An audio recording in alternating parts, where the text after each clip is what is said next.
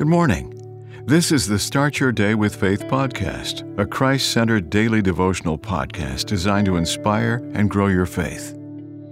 November 6th Forgiving but Guarding.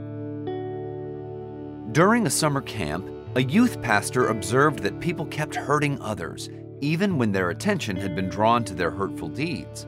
He asked the group to write an essay on forgiving wisely. One essay stood out. It read in part I forgive, but I also learn a lesson. I won't hate you, but I'll never get close enough for you to hurt me again. I can't let my forgiveness become foolishness. A few statements were added. It is prudent to guard against not getting hurt over and over again. Forgiveness is simply denying your pain the right to control your life. Forgiveness is not forgetting, it is remembering without anger.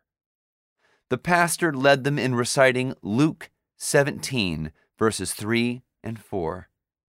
Pay attention to yourself. If your brother sins, rebuke him, and if he repents, forgive him. Their leader said a prayer Dear Lord, help us to overcome the hurts that persist.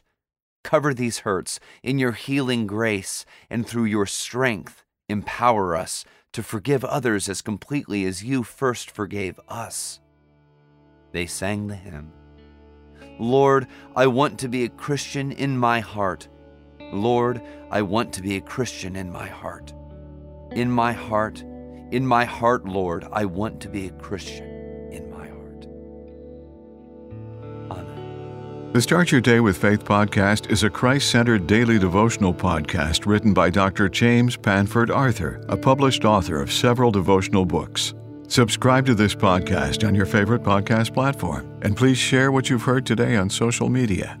Start your day with faith. Copyright 2023.